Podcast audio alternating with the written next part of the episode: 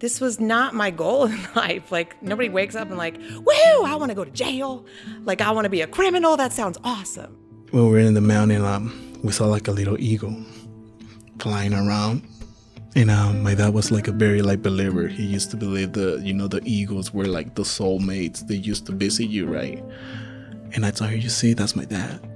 They told my parents that I had about a twenty percent chance. So that kind of woke me up.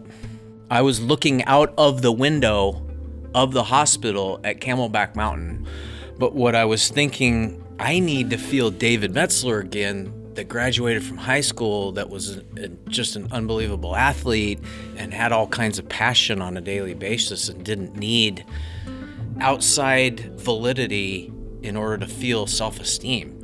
So for me, looking at the mountain, it was like, I think I can get that back. Writing a letter to my eight-year-old self, apologizing to myself for being so mean to that little girl.